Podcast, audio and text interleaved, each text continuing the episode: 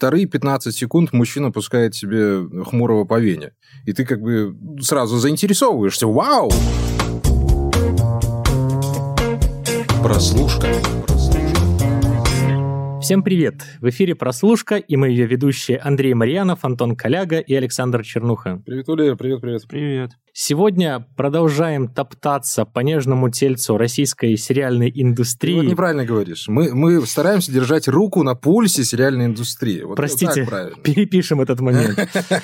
Продолжаем держать руку на пульсе российской сериальной индустрии. И сегодня говорим про новый сериал «Водоворот». Парни, я вот тут немножко почитал про него, посмотрел. Внешне все очень напоминает такого настоящего детектива, True Detective, только с поправкой на российские реалии. Что на самом деле? Ну, во-первых, начнем с того, что это все-таки лучшая роль Вдовиченко. Наконец-то я это вовремя сказал. После нормальных людей, конечно же. Сериал «Водоворот» рассказывает нам о компании серьезных мужчин и женщин, которые работают в милиции, которые пытаются раскрыть ужасающие преступления, связанные с похищением подростков, их дальнейшим умерщвлением, расчленением, в общем, совершенно страшных убийств. Говоришь, как в милицейском пресс-релизе. Я же стараюсь, я же читаю в последнее время очень много пресс-релизов. Ну, в общем, вы поняли. Естественно, в этот водоворот попадает и дочка главного героя, которая тоже оказывается похищенной, и вот сейчас к 5-й серии мы пока не знаем, что произойдет дальше, потому что кроме 5 серий пока ничего не вышло, хотя уже сейчас можно какое-то мнение о сериале высказывать, я думаю. У тебя сформировалось, Антош?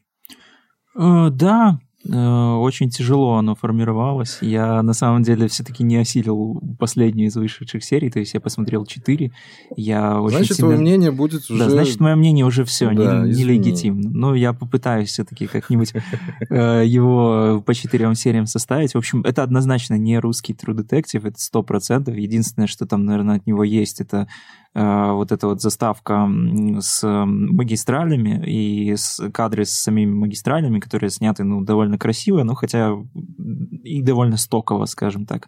Чуть-чуть там цвета подкрутили. Это из 2 сезона, если кто-то помнит заставку, там очень много всего. Из 2 сезона True Detective. И Леонард Коэн там есть? Да, и Коэн там есть, там, но... Там вместо Леонарда Коэна там группа Кис-Кис и ЛСП, кажется, один раз еще играет.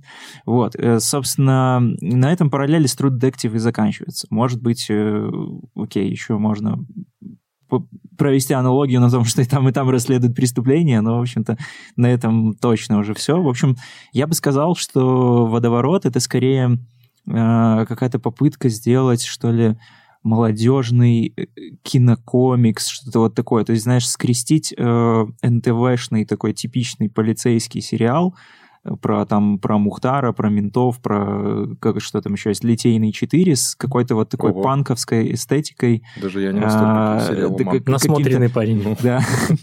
Ну, так опыт. Такие, в общем, всякие зумерские параллели провести, сгустить очень сильно краски. И, собственно, ну, отчасти, может быть, у них это получилось. То есть, если вы, может быть, всю жизнь мечтали что-то такое похожее увидеть, то, может быть, «Водоворот» вас и порадует. Но на самом деле чисто вот в каком-то сценарном плане, в плане проработки персонажей, в плане банальной просто интересности истории, это прям совсем слабенько и совсем трэш. Ну, я сейчас тоже, да, начну топтаться. Во-первых, сам сериал начинается. Первые 15 секунд нам сразу показывают расчлененное тело, вторые 15 секунд мужчина пускает себе хмурого по вене. И ты как бы сразу заинтересовываешься. Вау! То есть русские так могут. Ух ты! А потом вспоминаешь, что это все-таки не кабельного телеканала сериал, и немножко осекаешься.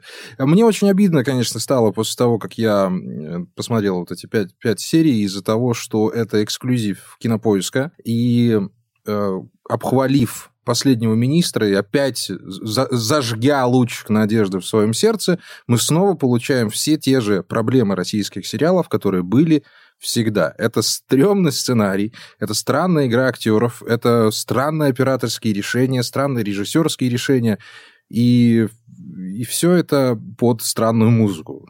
под странную, причем очень не в попад вставленную музыку. Да, там вот буквально, может быть, серия идет, сколько там, 38 где-то-45 минут, и из них, может быть, где-то 30 просто играть музыка подряд, причем одна песня может повторяться по 3 раза и в разных абсолютно контекстах. Под нее как герои могут как сексом заниматься, как, собственно, пускать Хмурова, и просто Михайлова ехать просто в машине. Переодевается там, да, то есть, на самом деле, не знаю, работа музыкального супервайзера, видимо, заключалась в том, что чуваку дали ТЗ, возьми все там 4,5 трека, на которые мы смогли купить права, и как-нибудь их размажь так, чтобы не зря, в общем, деньги были уплачены. И мы не ерничаем. На самом деле, такое впечатление складывается, когда в серьезные моменты звучит музыка, которая до этого звучала в несерьезном моменте, ты немножко как-то теряешь нить повествования. Я сразу о хорошем скажу, наверное. Мне кажется, что у нас появилась новая звезда, это Алена Михайлова, которая уже снималась в «Чиках», сейчас снялась в «Водовороте», дальше она снимется в сериале с Хабенским, вот он вот-вот должен выйти, и я думаю, там у нее тоже получится.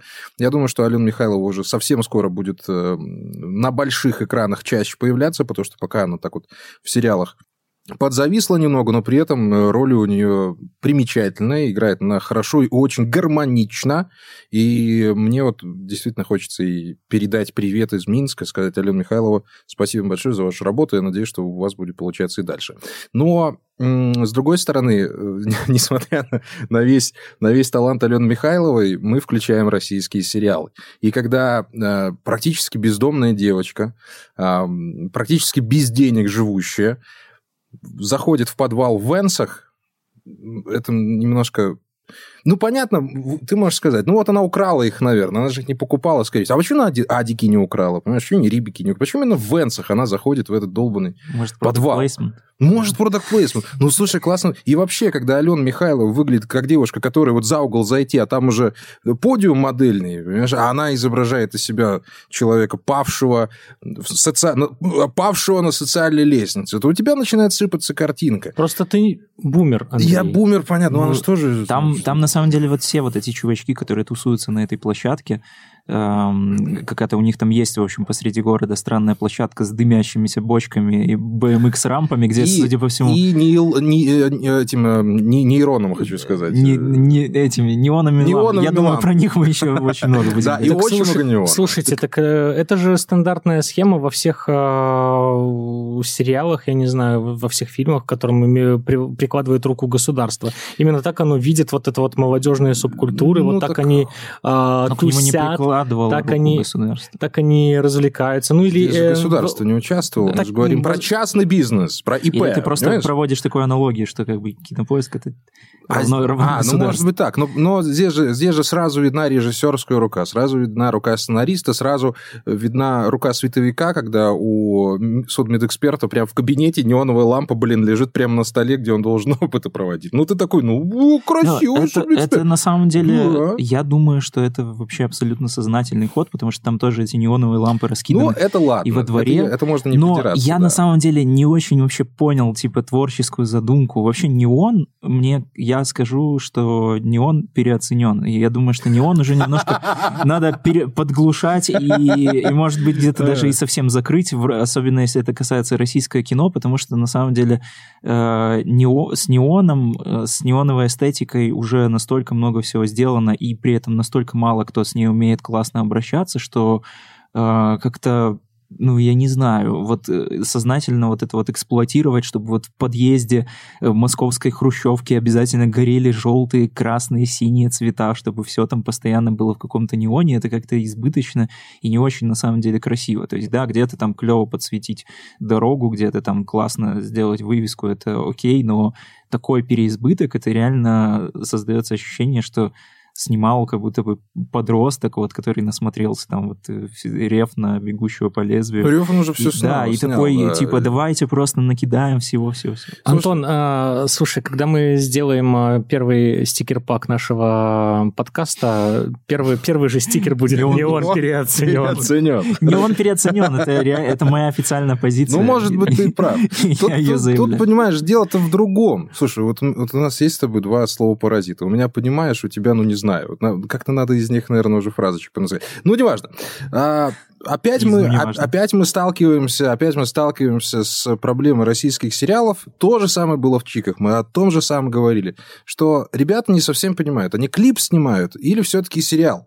Потому что художественная потребность сериала не включает в себя вот такой клиповой съемки. Все это выглядит как, ребят, я вам рассказываю. Вот идет диалог двух людей, и тут мы узнаем, что у съемочной группы есть коптер. Кайф! И съемка сверху. Тут нам нужно эти самые душевные терзания Аристарха Венеса передать. Он, значит, садится на автобусную остановку и оба, таймлапс. Ух ты, вау! Смотрите, как мы можем. Это никакой смысловой нагрузки не несет. Художественной ценности не представляет никакой. И раз уж мы заговорили, естественно, про настоящего детектива, то давайте вспомним серию, когда Мэттью Макконахи вытаскивал этого бородатого дядьку из-под обстрела. Это одна из величайших сцен вообще в сериальной истории. И сравнивать художественную работу вот там и здесь, ну, совершенно нет никакого смысла. То, что ты немножко приглушаешь свет и включаешь неон, еще не делает тебя нуаром. И вообще-то нуаром тебя дождь делает. А дождя там практически я не видел. Там чуть ли не снег шел. Ну, это же Россия, в конце концов.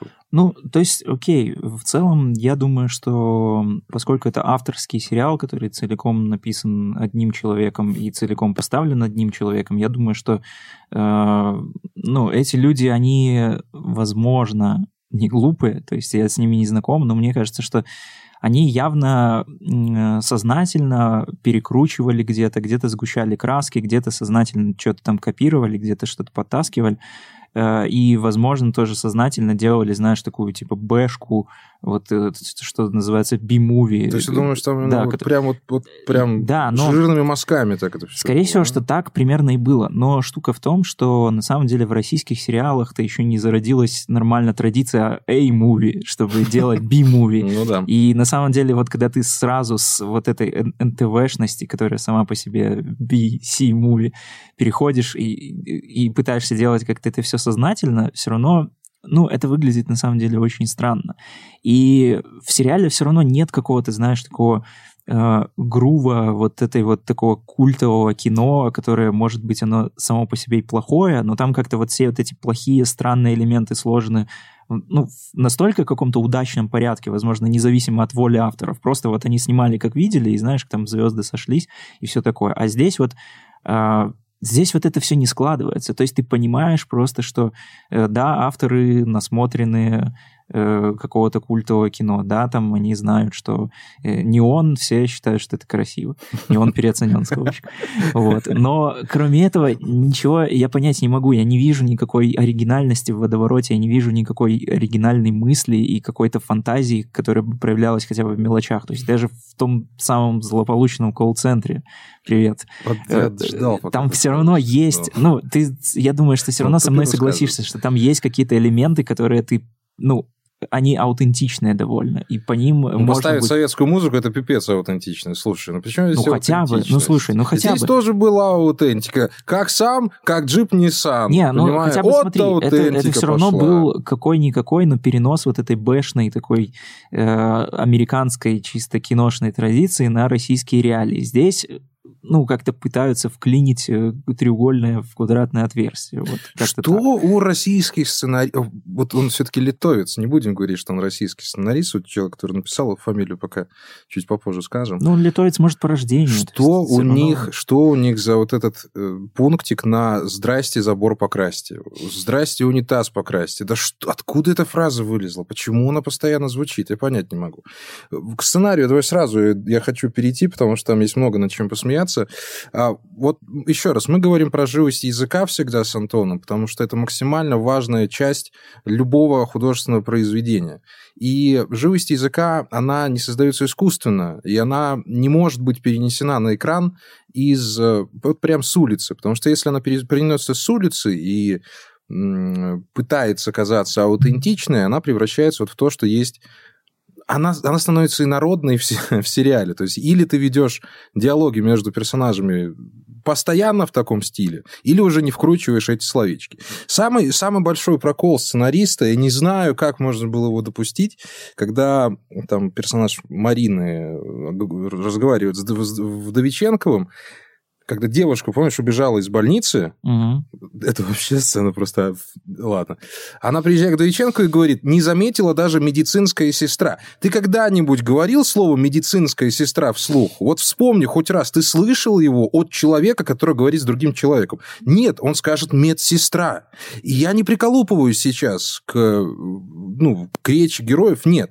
Но медицинская сестра в здравом уме не скажет ни один пользователь русского языка. Ну, серьезно. Но там даже контекст некоторых диалогов и монологов очень странный. Например, когда в первой серии Аристарх Венес приходит на собрание, кто там, анонимные алкоголики. Наркоманы. Да, черточка наркоманы, и просто берет и вываливает свое все прошлое, как там над ним издевался отец. Это называется экспозиция. Да, это называется экспозиция. Или чувак, который там помощник детектива какой-то такой странноватый, который не Вдовиченко во второй. Абашин, да. Да, он, в общем, тоже может сидеть дома и вдруг... Резко начать разговаривать. Начать выкладывать какие-то философские мысли про то, что вот там как-то институт семьи, что-то там с ним не то. Хотя никто... К этому никак вообще не подводит контекст. Об этом не было разговора. И почему вдруг... То есть понятно, что это там какие-то авторские мысли, наверное, но их бы надо лучше показывать. Или хотя бы, если уж ты хочешь там внести их именно диалогами, то как-то хотя бы включать в сцены нужные. Слушай, а я вот я на этой сцене, вот я буквально пару секунд отвлекся, я даже не успел заметить, как он начал разговаривать про семейные ценности. Вот просто, знаешь, вот моргнул, бах, а там уже философский тракт, Иммануил Кант прям. Вот Абашин — это классический персонаж функции. Это как Гордон Левитт в фильмах Нолана, который ходит и всем все объясняет, но у Нолана, понимаешь, он как-то всегда вот вписан гармонично, и тебе не кажется, что он сейчас тебе там какую-то действительно экспозицию впихивает, а Абашин здесь выполняет роль дядьки с низким голосом, который говорит страшные вещи. Что же это может быть? Это мистика. Па-па-па-па! Да, который объясняет то, что, собственно, и так не надо объяснять. Вот, кстати, про живость языка, да, ну, тут же многое от актеров зависит. Я вот, когда на Вдовиченкова смотрю, мне кажется, что это вообще дядька, не предназначенный для какой-то естественной речи повседневной, да. Мне кажется, что он и в жизни так разговаривает, как в фильмах своих. То есть, ну, вот как-то... по-деревянному, да, по ненастоящему. Нет, так ты сам себе противоречишь. Если он в жизни так разговаривает, как и в фильмах, то речь у него живая в таком случае. Да, вы помните? Ну, я тебя понял, да, у него правда есть такие интонации. Вдовиченкова. Нет, который 3 года назад, в общем, или 2 года назад, в общем, где-то форсился очень сильно Инстаграм Вдовиченкова, в котором он любил с каменным лицом, вот как белорусский этот турист, тоже снимать себя на фоне там съемочной площадки или просто каких-то достопримечательностей, и так примерно полминуты, а потом такой говорил, ну как-то так. Мне кажется, что он просто однажды в детстве очень сильно устал и теперь не может как следует отдохнуть, и из-за этого все проблемы. А почему так происходит? Почему Вдовиченкову нечего играть здесь? Потому что он картонный персонаж. Мы смотрим на Вдовиченкова, он забегает в квартиру, бьет там в зубы наркоманов, забегает с пистолетом в соседнюю комнату, говорит «Вставай!» человека, который лежит под одеялом, сбрасывает, вот это первые сцены, это первые секунды сериала, он сбрасывает одеяло, видит там обнаженную девушку, которая при смерти практически, и вместо того, чтобы вернуть одеяло на место, он снимает свою куртку и накрывает ее курткой. Зачем накрывать ее курткой, если только что одеяло вот здесь у тебя, прям здесь? Холодно ж на улице, сам замерзнешь, еще двустороннее воспаление получишь. Что ты делаешь? Куртка хорошая, кожаная. Ну, одеяло жесть. Ну, едем дальше. Что мы хотим узнать про этого персонажа? Как у него... По нему же видно, что он семейный человек, по крайней мере, частично. Вносим драму. Жена при смерти. Вносим драму. Дочка не любит. Пам-пам-пам. Вносим драму. Любовница с работы, а жена еще не умерла. Ох, блин! Да, там на самом деле вот это самое... И живость языка, она как раз отсутствует, да, из-за того, что актеры плохие, а из-за того, что персонажи сами по себе не живые. То есть они очень нарисованные, они с очень такой клишированно прописанной какой-то драмой, и что там вот, да, обязательно там мертвая жена или там нелюбящая жена, они все там ветераны Чечни, бывшие там наркоманы, которые перевоспитались якобы, но на самом деле нет, в скобочках. Еще лица нашей полиции. Да. Еще одна сцена, вспомни, когда вот Вдовиченков с начальником разговаривает, вносим экспозицию. Я ж тебе тоже должен. Помнишь, как ты меня там с 93-м там выносил из осады? Они же знают об этом, ребят. Они вдвоем, два персонажа, знают, что между ними происходило. Одной фразы «я тебе и так обязан» и с подмигиванием, там, каким-то движением, там, лицами этих актеров уже бы хватило, чтобы понять, что он его обязан. Нам не нужно рассказывать предысторию. Мы должны ее дорисовать у себя в голове. И вот так подается экспозиция. Ну, это просто классическая ошибка. Ее даже Лукас допускал, понимаешь?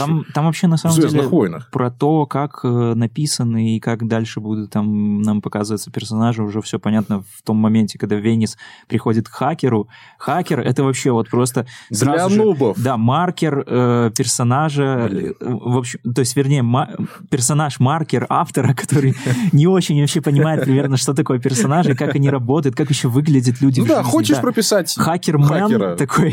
Ну, вот будет вот такой. Который разговаривает фразами типа там «трансляцию через Тор отследить невозможно». Ну, для нубов я, конечно, сейчас попробую. Как в фильме «Притяжение» у Бондарчука, я помню, вот эта фраза была. Рожье Бондарчука у нас. Сейчас я нарежу демотиваторов, репостну и пустим волну по сетям. Вот это вот примерно такой же показатель того, что это все писал человек, который вообще абсолютно как-то оторван от реальности. Пусть даже это гротескная реальность, но все равно, блин. Смотри, вот сейчас ты мне должен подтвердить. Вот, во-первых, я уже давно Игоря Миркурбанова не видел, один из моих любимых актеров, он очень харизматичный дядька. Я все там пытался смотреться, кто же там под капюшоном сидит, а потом, ну, думаю, может, Суханов. Ну, Суханов тоже подошел бы сюда, по-моему, тоже там побубнил, там немножко сказал бы, правильно. И вышел. Ну, Миркурбанов тоже хорош. В чем огромная разница между между «Водоворотом» и настоящим детективом в том, что персонаж Вуди Харрельсона нам так и не показали, что делал «Желтый король» на той видеокассете. Он смотрел в телевизор, у него изменилось лицо, он начал плакать, и мы поняли, что творится что-то мега ужасное. И больше ничего не надо было ни показывать, ни расчлененки никакой, никаких там изнасилований, больше было ничего не надо. Здесь же мы сразу в первой же секунде видим расчлененку, и она сразу перестает действовать. Вот еще момент, скажи мне, пожалуйста, вот пришли они в эту квартиру, значит, да, в самой первой сцене. Что положено сделать милиционеру? Провести обыск, описать то, что ты нашел, бла-бла-бла, да? И тут Абашев делает что? Он достает флешку из компьютера. О чем ты думаешь подсознательно? Что он уже там где-то в чем-то замешан. Значит, он что-то хочет скрыть, да? Mm-hmm. Ну, когда так происходит, незаметно от всех он достал флешку, положил в карман и пошел. Значит, он уже что-то знает.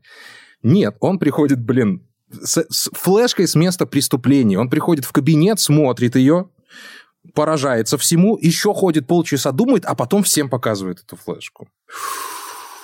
Вот что-то, как вообще не сложилось. Ну, чувак, а что тебе мешало сразу эту флешку показать? Зачем ты достал эту флешку из компьютера? Вот что мешало тебе? Или ты уже видел эту флешку? Да я не понимаю. Вот и все сценарные проблемы. То есть сценарий начинает задавать больше вопросов, чем дает ответов. И все. Но там даже не только в каких-то мелочах, там даже в глобальных сюжетных линиях и то какие-то странные очень допущения, начиная с того, что, да, действительно, у них там есть хакер, который может хакнуть за 3 секунды и вычислить трансляцию, которая велась там по супер каким-то пупер засекреченным каналам, но при этом коп Вдовиченков не может разыскать свою дочь, которая сидит у подруги в соседнем доме, ходит, опрашивает полгорода, и они такие, ой-ой-ой, как же мы ее найдем, показывают, фотки каким-то гопникам. Ну, типа, о чем это вообще, я не понимаю. На самом деле, я не понимаю, зачем мы продолжаем все равно сравнивать это все дело с True Detective. Я пытаюсь объяснить, почему это не работает. Я же не сравниваю. Да, на самом деле, ответить пытаюсь. Я в самом начале говорил про то, что это такая попытка создать какую-то кинокомиксную немножко реальность вот в каком-то российском контексте. Но суть в том, что уже был такой сериал, кажется, в 2015 или 2016 году, который назывался «Закон каменных джунглей». Угу. Вот. Там, собственно, примерно делалось все то же самое, только в 100 раз лучше, потому что там был классный сценарий, классные персонажи. И я считаю, что в этом сериале даже лучшая роль Александра Петрова, который вот эта вот его гротескная манера игры туда очень хорошо вписалась. И я помню сцену, как одну из финальных, как Петров приезжает и под I'm a Man с пулемета начинает расстреливать толпу каких-то кавказцев. Хорошо. И, в общем, да, это, в общем, сделано все в такой тоже кинокомиксной эстетике, но фишка в том, что это сериал, во-первых, режиссеров Павла Костомарова и Александра Расторгуева. Расторгуев — это тот самый документалист, который погиб в Африке там тоже пару лет назад. Одни из лучших российских режиссеров 21 века. И вот круто то, что они как раз вот берут вот эту самую такую гоп-российскую подъездную реальность, вот эти все чертановские панельки и все такое.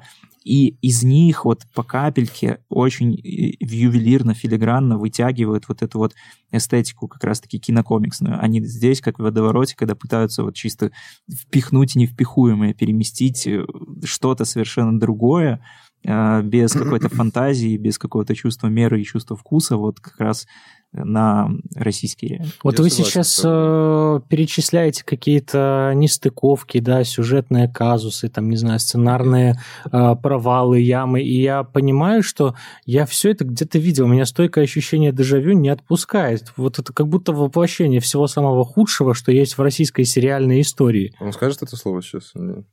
Кармелита, нет? Не оттуда? А про чем ты говоришь? Где ты это видел?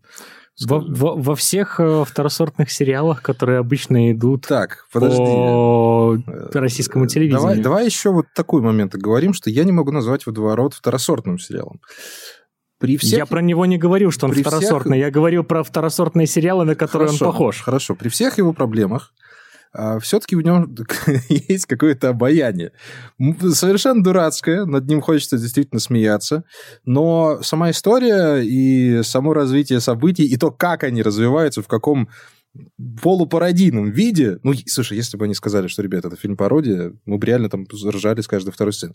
Он заставляет меня досмотреть дальше. Я хочу узнать, чем все кончилось, и вот каким-то фантастическим образом «Водоворот» вот дал мне это чувство. Я хочу досмотреть хотя бы, чем все это дело кончится. Понятно, что, скорее всего, второй сезон смотреть не буду.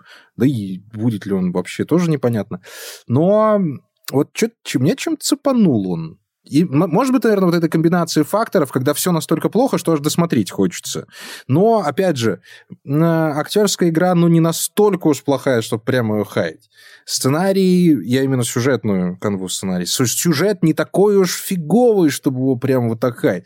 Операторская работа, да, клиповая, но она есть. Ну, голландские углы там время от времени, вообще не к месту. Монтажер там иногда в губы не попадает. Там была сцена, когда Венес поворачивается к Марине, там видно, что он еще не договорил слово, а он уже там вошел в другой... Ну, это все детали. И мне хочется досмотреть его.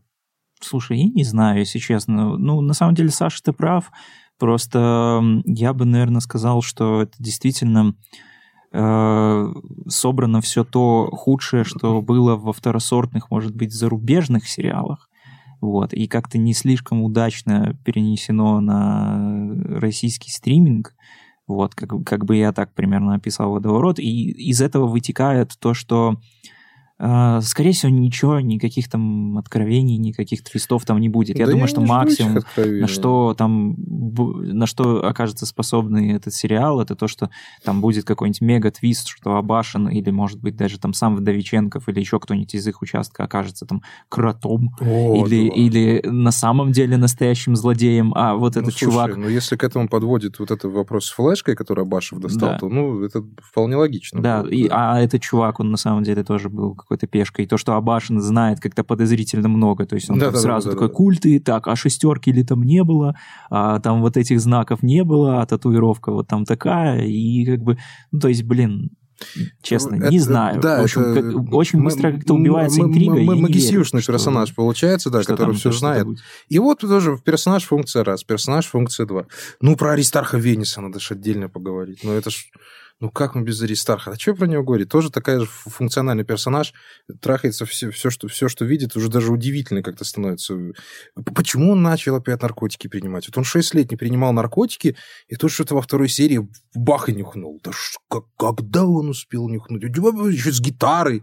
Нюхнуть с гитары, и потом еще сыграть на ней пару рифов под классную песню, а потом еще припозвать в гости свою вот эту девушку азиатской внешности, или средневосточной внешности, и после коитуса сказать ей: «Да, я конченый наркоман, а что же ты от меня хотела? Ну, это такие... Я же наркоман!» И заиграть бутылка кефира полбатона. Да, вот... Ну, это все, да, такие образы, которые вот казались, типа, крутыми. Вот, наверное, если ты подросток нулевых, то, может быть... 80-х это было прям кайф вообще. Ты бы примерно так что-то и делал. Ну, Аристарх Венес, да, вот на самом деле в «Законе каменных джунглей» он, кстати, тоже играл, и там у него тоже такой персонаж довольно гротескный, то есть он там был какой-то дворовой хулиган, который там где-то, по-моему, словил пулю и тоже там... Зубами. Полсезона, в общем, проходил с этой пулей в боку, потому что не хотел идти в больницу, и там начал принимать обезбол, подсел на них. Какой кошмар, я не буду это смотреть. Тоже стал наркоманом, но... Не-не-не. Слушай, я тебе говорю, что вот при том, что вот звучит, это все тоже очень странно. Но на самом деле, если ты понимаешь до этого, какой был его персонаж, и как постепенно он до этого дошел, и почему вообще так происходит, то как бы... Это все выглядит очень уместно и очень хорошо. Там никто в «Законе каменных джунглей», никто вот так вот не проговорит экспозицию, никто не нюхает. То есть для того, чтобы там раскрыть персонажа Венеса, который, ну, типа, условно такой же, вот, да, там им понадобился целый сезон, и там планомерно все это так делается. Mm-hmm. Как вот, как чувак докатился до такой жизни. Mm-hmm. Здесь это все вываливается сразу с помощью вот, да, этих вот его рассказов, каких-то странных нелогичных поступков и все такое. Слушай, ну кончится все монологом Миркурбанова обязательно. Он же должен своим вот этим бархатным, низким, как будто бы слегка пьяным голосом все-таки сказать нам, что вас всех поглотит водоворот. И это неизбежно, что-то в этом духе. Еще вот эта шикарная вещь, когда появляется название сериала в самом сериале.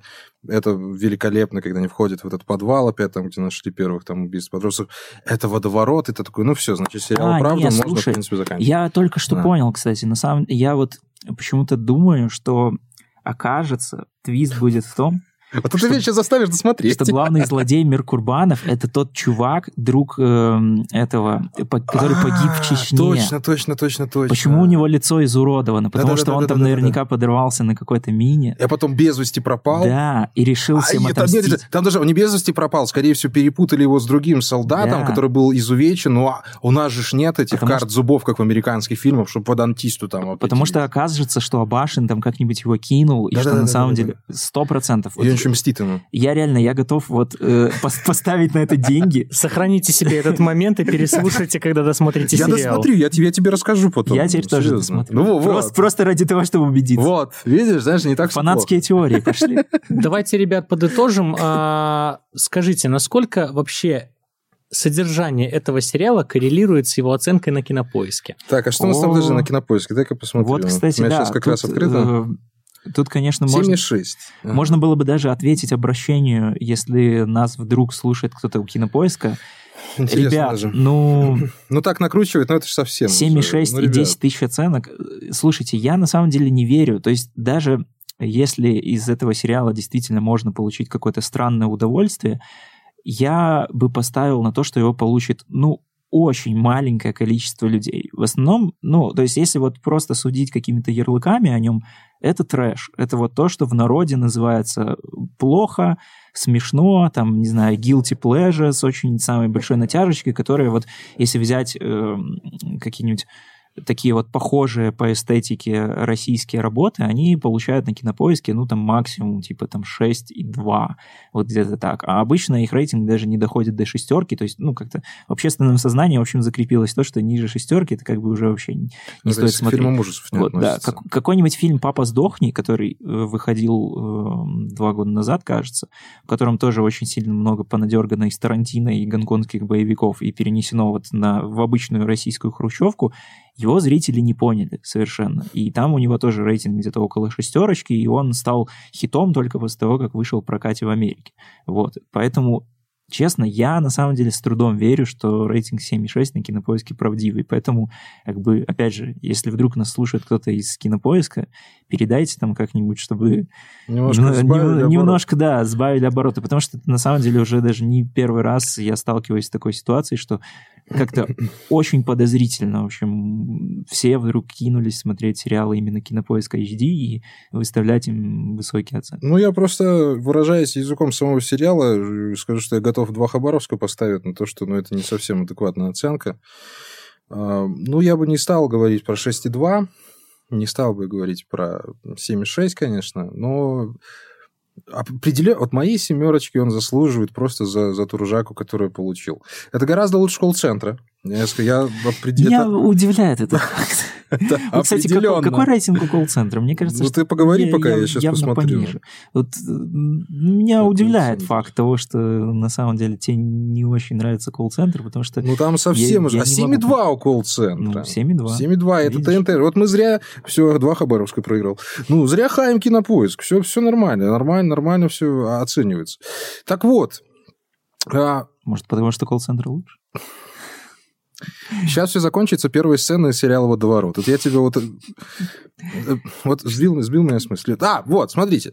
Значит, всем сериальным, диванным критикам, всем людям, которые хотят зайти на эту скользкую коричневую дорожку, значит, если вы посмотрите сериал «Водоворот», в нем вы сможете найти от 60 до 75% всех ошибок, которые делают при съемках сериалов. Это плохой язык, это странная манера съемки, это нецельность сюжета, это странные операторские решения, это манера съемки то же самое. И сделав выводы из вот того, как сделан сериал «Водоворот», можно сделать вполне себе хороший сериал. Убрав оттуда странную музыку, оживив немного персонажей, убрать из них функциональность, извините, скажу слово «ихнюю», раз уж мы сегодня про плохой язык. Убрав ихнюю функциональность, друзья мои, вполне можно было бы из Абашева слепить классного нуарного героя. Если бы он не говорил постоянно... то, что и так очевидно, еще при этом своим шикарным низким голосом, то из этого действительно можно было бы что-то слепить. И мне хочется, к сценаристам обратиться, к русским вообще в целом, к российским, не к русским, к российским. Ребят,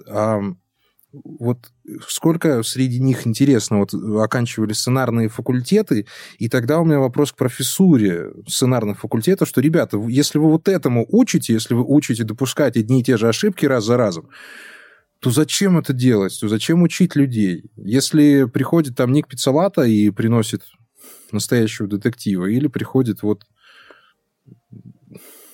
это, и мы получаем опять одни и те же ошибки. Мы устали о них говорить. Мы не перестаем о них говорить раз за разом. Мы их к американским сериалам точно так же относимся, с теми же претензиями, когда они творят дичь. Но здесь дичь повторяется раз за разом. Что в кино, что в сериалах. Ребят, если вы от этого не устали... Если вам нужен литературный редактор, зовите меня. У меня даже образование фактически схожее, понимаете, для того, чтобы просто редактировать тексты, для того, чтобы не допускать в них элементарных детских ошибок. Ребят, пожалуйста, вот сидит Антон, Саша Чернуха, опытный журналист, Андрюша, Марьюша, понимаете? Да, ребята, этот выпуск подкаста мы продали. Марьянову, да. Выпуск подкаста под заголовком «Андрей ищет себя». Должен быть литературный редактор. Пожалуйста, найдите литературных редакторов, чтобы напряженные сцены в российских сериалах не вызывали смех. Умоляю вас.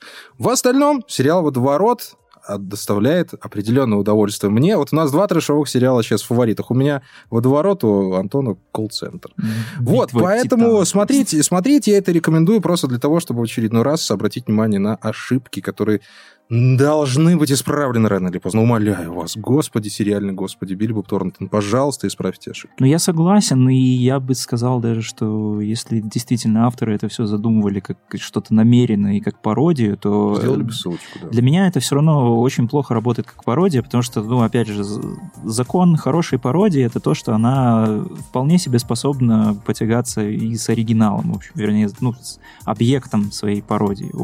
«Водоворот» явно не стоит даже близко в одном ранге с бэшными, плохими, неплохими, средней руки, какие-нибудь... неплохой, средний, это действительно средний. Детективные сериалы это не так плохо. На NBC или какие-нибудь... в одном ряду, может быть, с Мухтаром и прочим он где-то и стоит. Раз уж у нас обращения пошли, я обращусь еще раз к российским осветителям. У нас минута кандидатов.